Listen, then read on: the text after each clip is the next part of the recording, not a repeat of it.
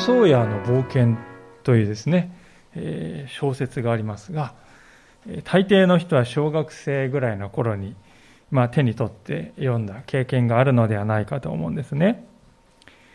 でこのトム・ソーヤーの冒険代表作、まあ、ハックルベリー・フィンの冒険という作品もありますけれどもこれらの数々の小説を表したアメリカの有名な作家にマーク・トゥウェインという人がありますでこの方がある時聖書について次のように語ったそうなんですよねそれはどういう言葉かというと聖書の理解できない部分が私を悩ませるのではない理解できる部分が私を悩ませるのだ。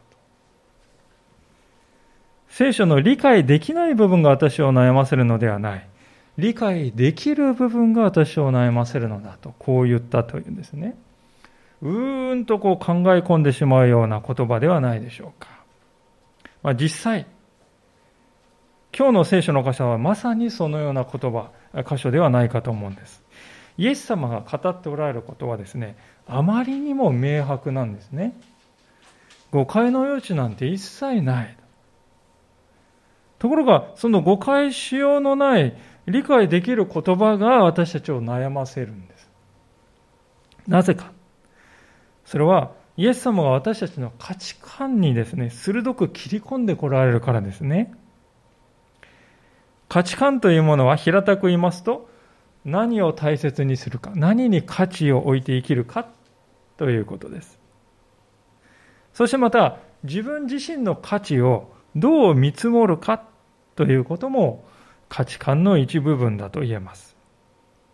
で私たちはですね、通常このこの価値観というものに従って物事を考えて、決断して、そして行動して生きているわけですね。で、今日の箇所にありありますイエス様の言葉はですね、その価値観の根本の部分をですね、こうぐらぐらと揺さぶるんですよね。だから悩むんです。しかし皆さん、イエスを信じるということはですね、この価値観の部分が変わるということを言うんですね。ですから、価値観の変革というものがですね、その人に起きなければ、いくら口でイエスを信じる、イエス様を信じますと言ってもね、価値観の変革というものが起きていなければ、現実にですね、この信仰がその人を変えていく力にならないのです。で、イエス様はそのことを十分にご承知なので、あえてですね、私たちを悩ませるような言葉をストレートにですね、語られるわけですよ。では、そこまでして、イエス様が願ったこの価値観の変革というのは一体どういうものだったのでしょうか。今日皆さんとご一緒に考えたいことはそのことであります。さて、渦中の人となったのはある人物でありました。マルコの福音書を見ますと、この17節に一人の人と、実に一般的な書き方をしておりますけれども、これ同じ出来事がマタイやルカにも書いてありましてね、マタイの方ではですね、青年って書いてあります。また、ルカの方を見ますと、指導者とも書いてあるわけです。ですから、ある程度社会的な地位がある人だった。若くして頭角を表した、まあ、裕福なリーダー格の男性だと。それがこの人のプロフィールですね。実際の姿です。でそういう若くしてですね、リーダーをする、まあ皆さんがですね、本当にこう、あの人は素晴らしいと言われるような彼がですね、イエス様が歩いていくのを見てですね、あっと驚くような行動に出た。それが今日の箇所の始まりなんですね。17節をご覧ください。イエスが道に出て行かれると、一人の人が駆け寄り、見舞いにひざまずいて尋ねた。良い先生、永遠の命を受け継ぐためには何をしたらよいでしょうか駆け寄ってきて、ひざまずいた。なぜここまでのことをするんでしょうか。まあ、明らかにわかることは、この人はですね、不足感を感じてるんですよ、人生にね。自分には足りないものがあると、こう考えているわけです。で、その足りないものとは、永遠の命なんだと。それが私にはない。分かっているんですね。私はですね、もうこの時点でね、この人は本当に真面目な方だったんだなって思うわけですよ。なぜならですね、この死というものを真剣に考えているからなんですよね。これに引き換えて今の私たちの生きている現代の社会っていうのはどうでしょうか？死というものを意識するそういう時間があるでしょうか？今の時代圧倒的多数の死がですね病院で起こっております。ですから私たちは死というものを目にする機会がほとんどありません。死はテレビとか新聞に載っているですねいわばこの他人事として捉えられています。結果としてどういうことが起きているかっていうと、現代の人々の中からですね、永遠の命というものに対する心のこの渇きというものがね、えー、失われているように思うんです。まあ、もっと言うとですね、命そのものに対して無頓着になっていると。そう言っても良いかな。そういう状態が続いているようにさえ思うんです。命って何ですか？生きるってどういうことですか？そしてその命を閉じる、それはどのようなことなんですか？人間の存在にとって最も重要なですね、こういう問題がですね、最も重要なのに、最も脇にですね、追いやられてしまっているんです。で、代わりに本質ではね、本質的ではない些細な問題に人々の心はとらわれてしまっている。しかし皆さん、この男性はそうではなかったんですよね。彼は人生の本質的な問い、すなわち死という問題から逃げずに誠実に向き合おうとしていたわけです、あります。ですから、とても本当に真面目だな、真剣に人生を考えてた人なんだなと、わかるわけです。で、こういう人だったらイエス様、あなたいいこと考えてますねって言ったかというと、イエス様はですね、反対に彼の出花をくじくようなことを最初から言われたと。これが18節ですね。10章の18節のところです。イエスは彼に言われた。なぜ私を良いというのですか？良い方は神お一人のほか誰もいません。なんかね、不愛想だなって思いませんか？皆さん。取り付く島がないっていうのはですね、こういうことではないかと思います。でも皆さんこれはですね、マルコの福音書の特徴的な書き方なんですね。マルコという人は本質に関係のない言葉は全部省きます。そして中心的なことだけを残しています。ですからマルコの福音書は非常に短いですよね。福音書の中で一番短い。でこれがマルコの書き方ですね。無駄をそぎ起こして中心的なことだけを書くんですね。で、このイエス様の言葉でまず最初に確認したいことがありますが、イエス様はここでですね、えー、いや、まあ、あなたね、そんな良いなんて、いや、まあ、とかってね、遠慮したりね、いや、そんなもんじゃないですよって、そんな謙遜しようとしている、そういうわけじゃないんだということなんですね。そうではなくて、イエス様がしていることはですね、この青年の価値基準というものにね、切り込んでいかれてるわけです。どういうことかと言いますと、当時の人々はですね、立法の教師のことを呼びかけるときにですね、えー、単純に先生って言ったんですよね。ラビーとかね、先生って言ったわけです。でしかし、この人はですね、えー、あえて先生だけじゃなくて、良い先生っていうわけですよね。良い先生これはどういうことかというと、堂々とですね、自分のこの良い悪いの基準というものを公言して、なおかつそれをイエス様にですね、当てはめて、あなたは良い先生ですよね、と。当てはめてものを言っているわけですね。で、ここにですね、実は彼のプライドが見え隠れするんじゃないかと思います。私がこの先生を良いってみなしている。それはね、確かである。間違いないよね。でそういう判断ができる自分は良い自分も良い人間なんだと。そういう自信がはっきり伺えるわけです。イエス様はですねピシャッとこうそこをついていくんですね。神お一人のほか。良いものは誰も誰一人いない。ビシッとこう言われてですね。神お一人だけが良いもので、他に誰もいないっていうんですからね、当たり前ですけど、この人も良い人ではないって言ってるんですよ、イエス様はね。あなただって例外じゃないですよ。良いお方っていうのは神様お一人でね、他はにはいないんですよ。あなただって良い人間ではないですよって言ってるんですね、実際にはこの言葉は。イエス様はこの人が無意識のうちに自分自身のことをですね、自分はいい人間だと評価している。それを見抜いている。で最初からそれを誤っている。言うんです。それどころか、あなたは私のことを良いと言ってますけれども、それはあなた自身が自分のことを良いと思っている、その裏返しで言っているでしょうと。そう指摘するわけです。あなたはそういう良い悪いと判断する主権はね、本来持っていないんですよ。それはね、神様のものですよ。それを神様に委ねる、委ねなさい。そう言っておられる。つまり、平たく言うとこの言葉はですね、あなたは神様の前に降参しなさいと言ってるんですね。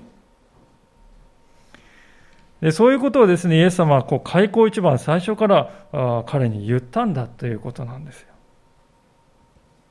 ああ、最初からこんな、なんて言うんですか、こう、挑戦的なね、イエス様のこと言われるんだ、畳みかけるようにですね、イエス様こう、言われんかなと、鋭く切り込んでいくのかなと思いきや、イエス様はこの後で意外にも一旦引いているように見える。でそういう場面が続くんですね。19節をご覧ください。戒めはあなたも知っているはずです。殺してはならない。勧誘してはならない。盗んではならない。偽りの証言をしてはならない。騙し取ってはならない。あなたの父と母を敬え。その人はイエスに言った。先生、私は少年の頃からそれらすべてを守ってきました。私はですね、このやりとりに何かこれ意味があるのかなと思ったんですよね。これ当たり前のことを尋ねてね、当たり前の回答が返ってきてるだけなんじゃないか、それだけなんじゃないかなと思ったんです。なんかこう意味がある会話なのかな、これはと。でも、実は重要な意味があるんですよ、これはね。それは、この人のですね、思考パターンっていうのはですね、ここでイエス様こう浮かび上がらせてるんですね。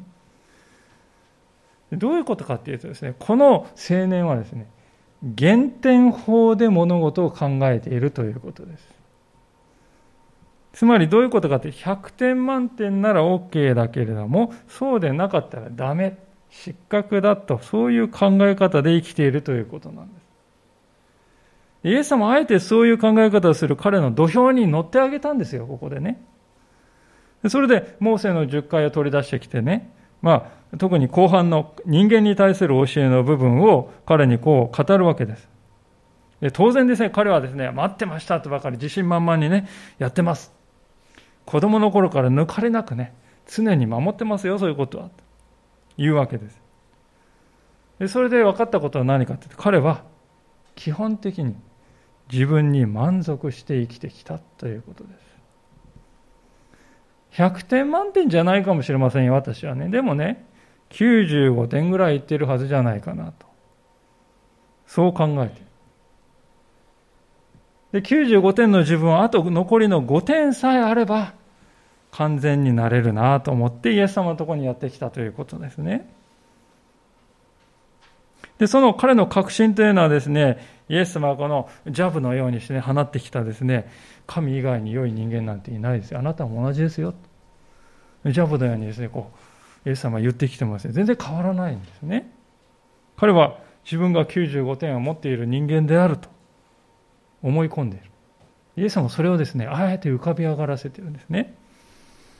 で、このやりとりの後にイエス様はでついに決定的な言葉をですね、彼に向かって放つんですよね。それがこの21節であります。イエスは彼を見つめ、慈しんで言われた。あなたに欠けていることが一つあります。かえって、あなたが持っているものをすべて売り払い、貧しい人たちに与えなさい。そうすればあなたは天に宝を持つことになります。その上で私に従ってきなさい。この箇所を読んだんですね、ほとんどの人はこの言葉に戸惑うわけです。なんちゅうひどい言葉だと反発する人もいます。いや、あまりにもですね、衝撃が大きいことをイエス様は言うんですね、これはまあ実はこういうことを意味してるんだとかね、ちょっと穏当な内容に解釈を変えてね、ごまかそうとする人もいます。それくらい衝撃的です。でも、そういうことはいずれもですね、聖書を正しく理解したことにはならないんですね、皆さん。イエス様がおっしゃっていること、ここに誤解の入る余地があるでしょうか？勘違いするところあるでしょうか？この言われたこと。ないですよね。イエス様は彼にとってこれが本当に必要だったからこそ、あえてここでおっしゃったんですよ。それはイエス様はですね、彼を慈しんで言われた。慈しんだって書いてあるところからもわかりますね。これはアガペーというあの言葉の動詞形が使われております。アガペーの愛というのは神様の恵みに満ちたですね、犠牲的な愛だとこう言われています。その彼をアガペーの愛でですね、愛して言われた。イエス様がね、愛した、アガペの愛で愛した。弟子を、弟子となる、その人を愛したって書かれているのはほとんどない。つまり、イエス様はですね、この青年なんか哀れなこと言ってんなと哀れんだわけでもない。あれあんた分かってないと怒ったのでもない。あるいはそんなこともわからないのかと見下したのでもない。そうではない。イエス様はこの青年を心から愛する思いを持っておっしゃった。で愛するからこそごまかしたりね、取り繕ったりしないで、本当に必要なことを正面からイエス様は語られたんですよ。イエス様は要するにここで原点主義から加点主義へ転換しなさいと促しているわけです。加点主義というのはですね、つまりどういうことかというと、自分には0点しかないから、いただけるものはどんなものであっても感謝していただこうよ。という、そういう生き方なんですよ。今までは彼は減点主義でした。自分は95点持っていて、あと5点だけ足りないから、その5点を得られれば完全になって神様に認めてもらえて、永遠の命もいただけるだろうとこう考えてきた。しかしイエス様は、0点の自分をむしろ愛して受け入れてくださる神様に従い、これから受けるもの全部神様の恵みだよねと考えるそういう生き方へ彼を導こうとしておられるのです。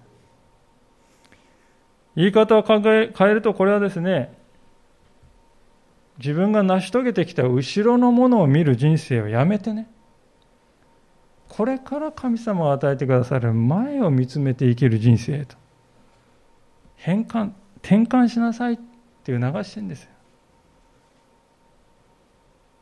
あなた今まで自分が持っている後ろで成し遂げてから後ろのものばっかり気にして生きているけどそういったものはもう置いてこれから神様が成してくださるもの前を見続ける人生生きなさいと。で、あなたはそういう状態にならなかったらね、決して本気で私に従おうと思わないでしょうっていう様です。あなたね、95点持っていると思っているでしょ？あと5点があればと思って私のところに来たでしょ？でも神の前ではね、その95点なんて必要ないんですよと。むしろ0点からスタートすること、それが必要なんですよというわけであります。ですから、ある人がですね、とてもこう印象深いことを言ったんですね。こういう言葉であります。イエス・キリストは、捧げた量が多いか少ないかで判断するのではなく、自分に残しておいた量で判断するのであると。こう言われたんですよね。イエス・キリストは捧げた量が多い少ない多いか少ないかで判断するのではなく自分に残していた量で残しておいて量で判断されるんだっていうんですよこれは本当に真理だと思いますイエス様はあなたは全人財産を処分しなさいそして貧しい人にあげなさいこれは事前事業が本当に大事だという、そういうことを言うたい、教えたかったわけではないですよね。また、弟子になるには出家しないといけないという、そういうことを言っているのでもない。そうではなくて、この人にとっては、今後、後ろを振り返らない振り返らないで生きていくためには、どうしてもこれが必要なんだと、そう判断したので、イエス様は言っておられるわけです。彼は後ろに巨万の富を抱えておりました。そのような富を後ろにありながら、それを後ろを振り返らないで生きられる人がいるでしょうか一人もいないと思いますね。自宅に作った金庫の中にですね、大金が保管されていると不安になるんじゃないですか。いつ泥棒に入られるかだろうか。いつ奪われるだろうか。人間不信になったり、火事が起きてこれが燃えてしまったら人生どうなるだろうかと不安になったり。でも、後ろに何もなければ、あとは前を向くだけです。そして前を見るとイエス様はですね、両手を広げて、無限の祝福を持って待っていてくださる。永遠の命の祝福にあふれた世界が広がっている。イエス様はここで彼に促し語っておられるのは、そういう加点主義の生き方への招きなんですね。残念ながら彼にはその決断ができなかったようです。今日の箇所の最大の悲劇、それが22節であります。お読みします。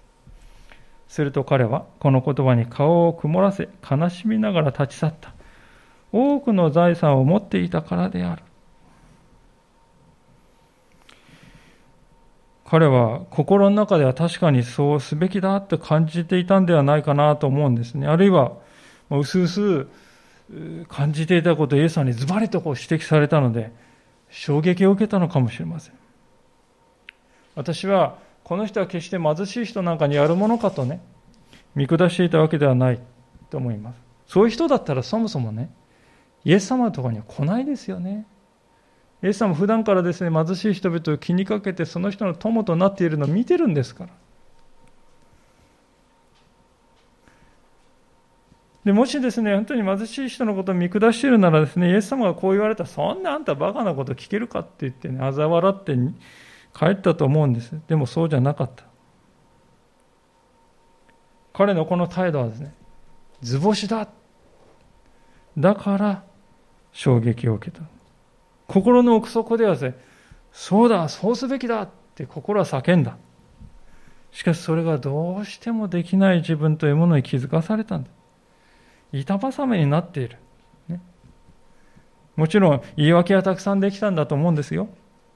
もしかしたら親から遺産をね、たくさん相続したばっかりで、今それを処分するわけにいかないと思ったのかもしれない。あるいはやっている仕事がどうしてもステータスが必要だから、それを手放すわけにはいかないといろいろ考えたのかもしれない。あるいはまたおそらく小さい時からお手伝いさんがいるような家で暮らしてきて、今更一文なしの生活なんてできるだろうか。いろんなことが頭を巡ったんだと思うんです。まあ、そのいずれにしてもですね、ここでこの人はある決断を下した。それは永遠の命が欲しいです言ってきたのに、実は金銭の方がより大事だと彼は見なしたんですよね、ここで。それは確かです。彼は決して失われることのない永遠の命よりも、消えていくこの世の財産の方にね、高い値段をつけたということです。もちろんね、ここでこのイエスという人の言うことはちょっと従いそうもないから他に別の先生のとこに行って聞いてみようって思った可能性もあると思うんですよ。そしたらよりまっとうな温当な言葉を自分にね、できるようなことを言ってくれるんじゃないかって思ったのかもしれませんよね。でもそれは解決にはなってないです。イエス様のことを退けたということは何も変わらないんです。イエス様の言葉よりもまたイエス様に従って生きていくよりことよりもこの世の富に従うということに彼はより高い価値があると判断した。その点においては何も変わらないですね。ですから彼が顔を曇らせて立ち去った後でイエス様は弟子たちにこう言うわけであります。23節ですね。イエスは周囲を見渡して弟子たちに言われた。富を持つ者が神の国に入るのはなんと難しいことでしょう。弟子たちはイエスの言葉に驚いた。しかしイエスは重ねてからに言われた。子供たちよ。神の国に入ることはなんと難しいことでしょう。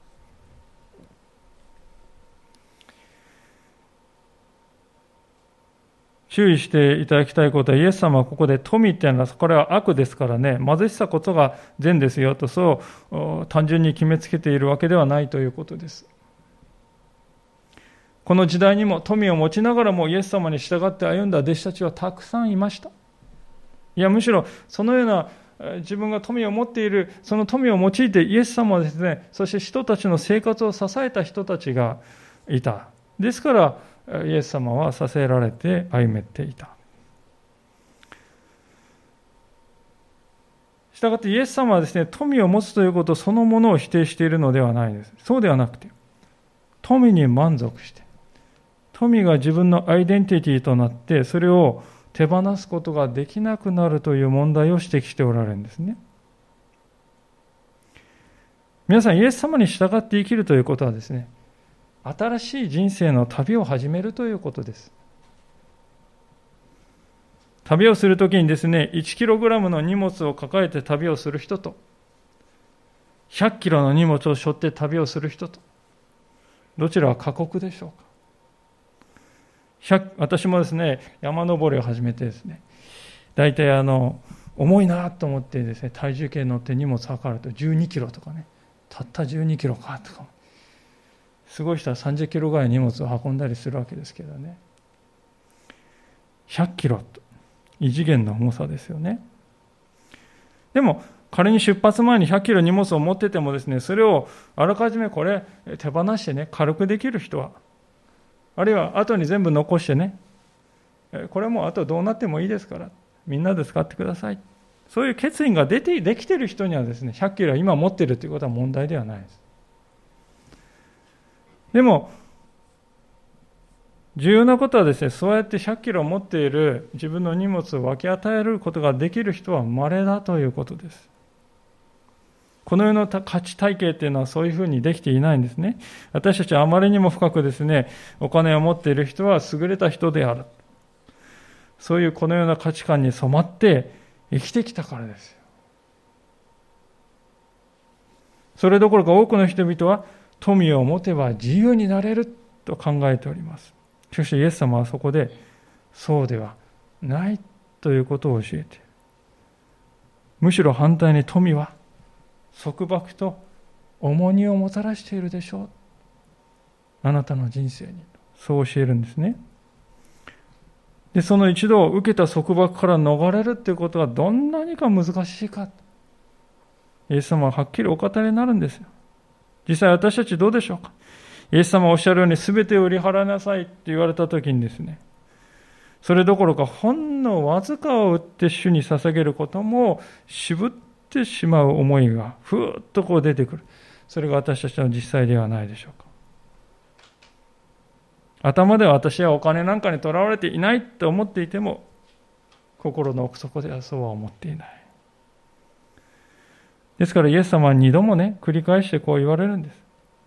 25節金持ちが神の国に入るよりは、ラクダが針の穴を通る方が優しいのです。弟子たちは、ますます驚いて互いに言った。それでは、誰が救われることができるでしょう。イエスは彼らをじっと見て言われた。それは、人にはできないことです。しかし、神は違います。神にはどんなことでもできるのです。イエス様は金持ちが神の国に入るということはね、ラクダが針の穴をくぐるよりも難しいんだっていうんですよ。ラクダっていうのは当時イスラエルにいた最大の動物です。その最大の動物がですね、縫い物をするあの見えないような小さい針を通る。まあ実際に不可能です。ですからイエス様はですね、ほとんど不可能に近いと言っているわけです。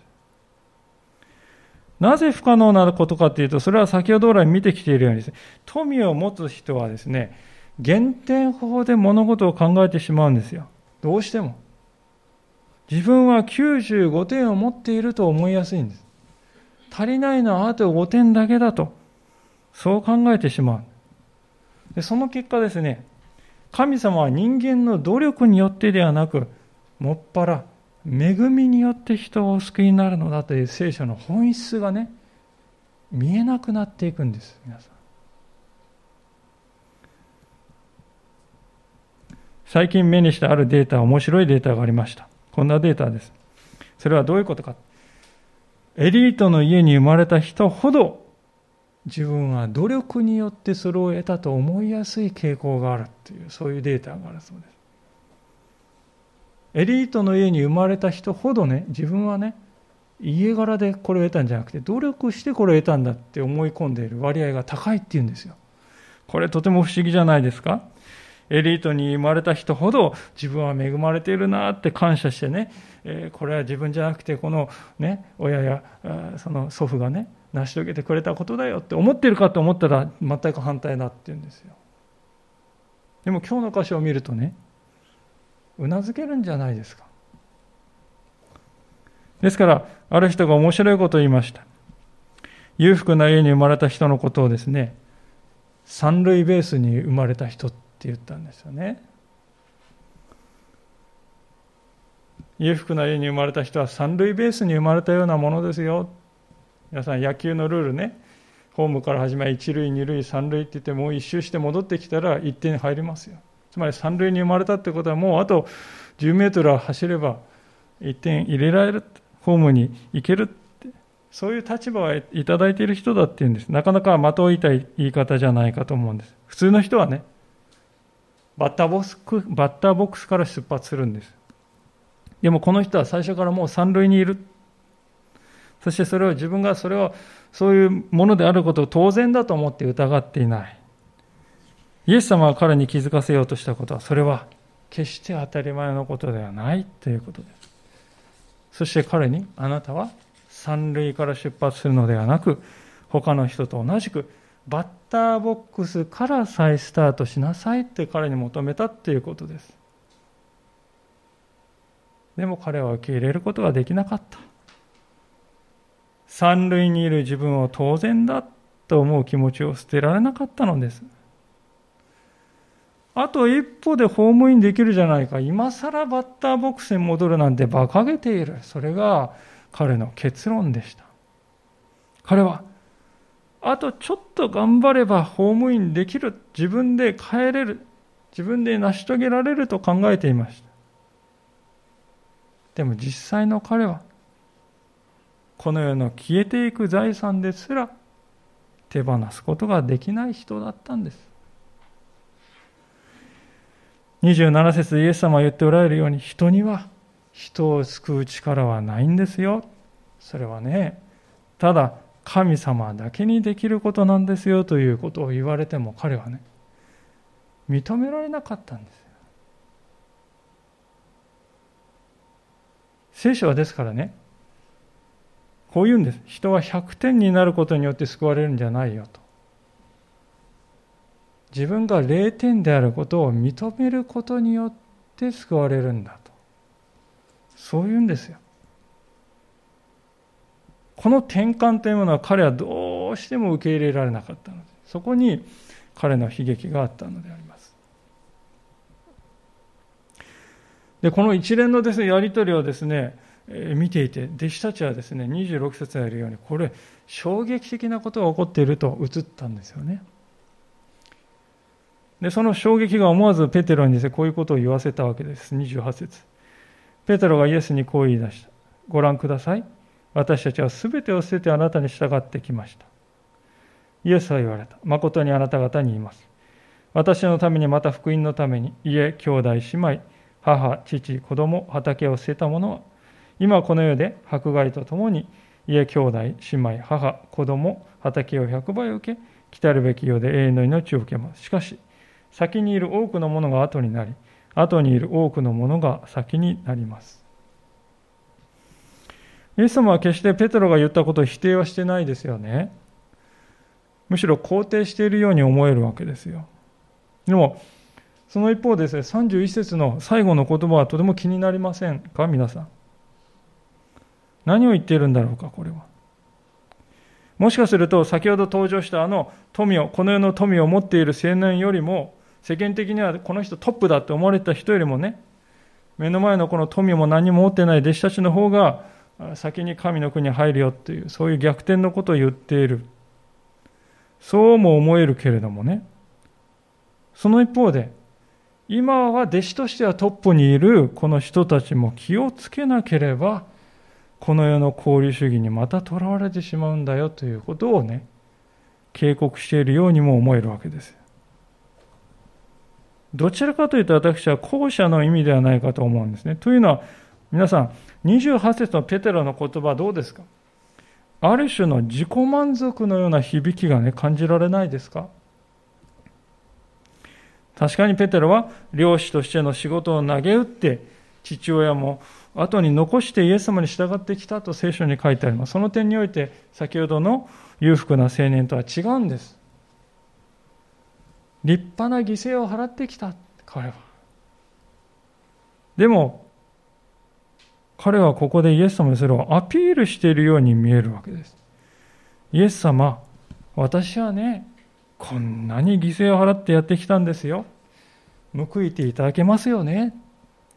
そういう願望がですね、こう、顔を出している。見え隠れするんです。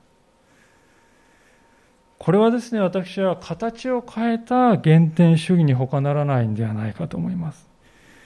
ペテロはね、何も持たないところから出発したのに、早くもここで自分に満足し始めているように思います。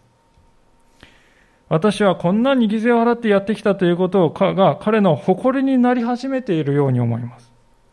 イエス様はそこに不穏な空気というものを感じ取っているのではないでしょうか。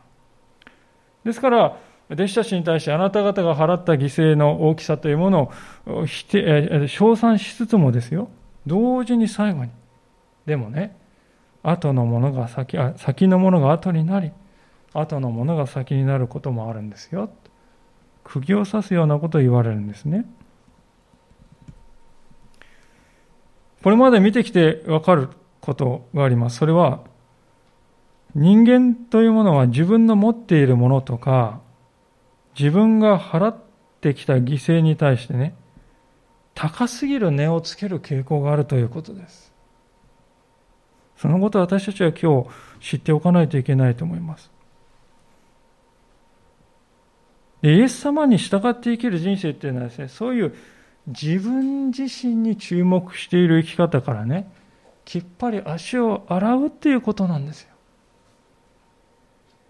自分はこんなに持っている。あるいは自分はこれだけの犠牲を払っていたって全部自分を見てるんじゃないですか。そういう生き方はもうやめようと。そうではなくて、神の国こそ私たちは目を向けるべきなんだということです。自分の持ち物が多い少ない、あるいは自分の成し遂げた業績が大きい小さい、あるいは自分の払ってきた犠牲が犠牲が大きい小さい、そういうものに目を向けてそれをアピールするような生き方はね、結局、必ず行き詰まるよと。終わりがないですよ。どこまで行ってもあなたはそれで100点にはなれませんよ。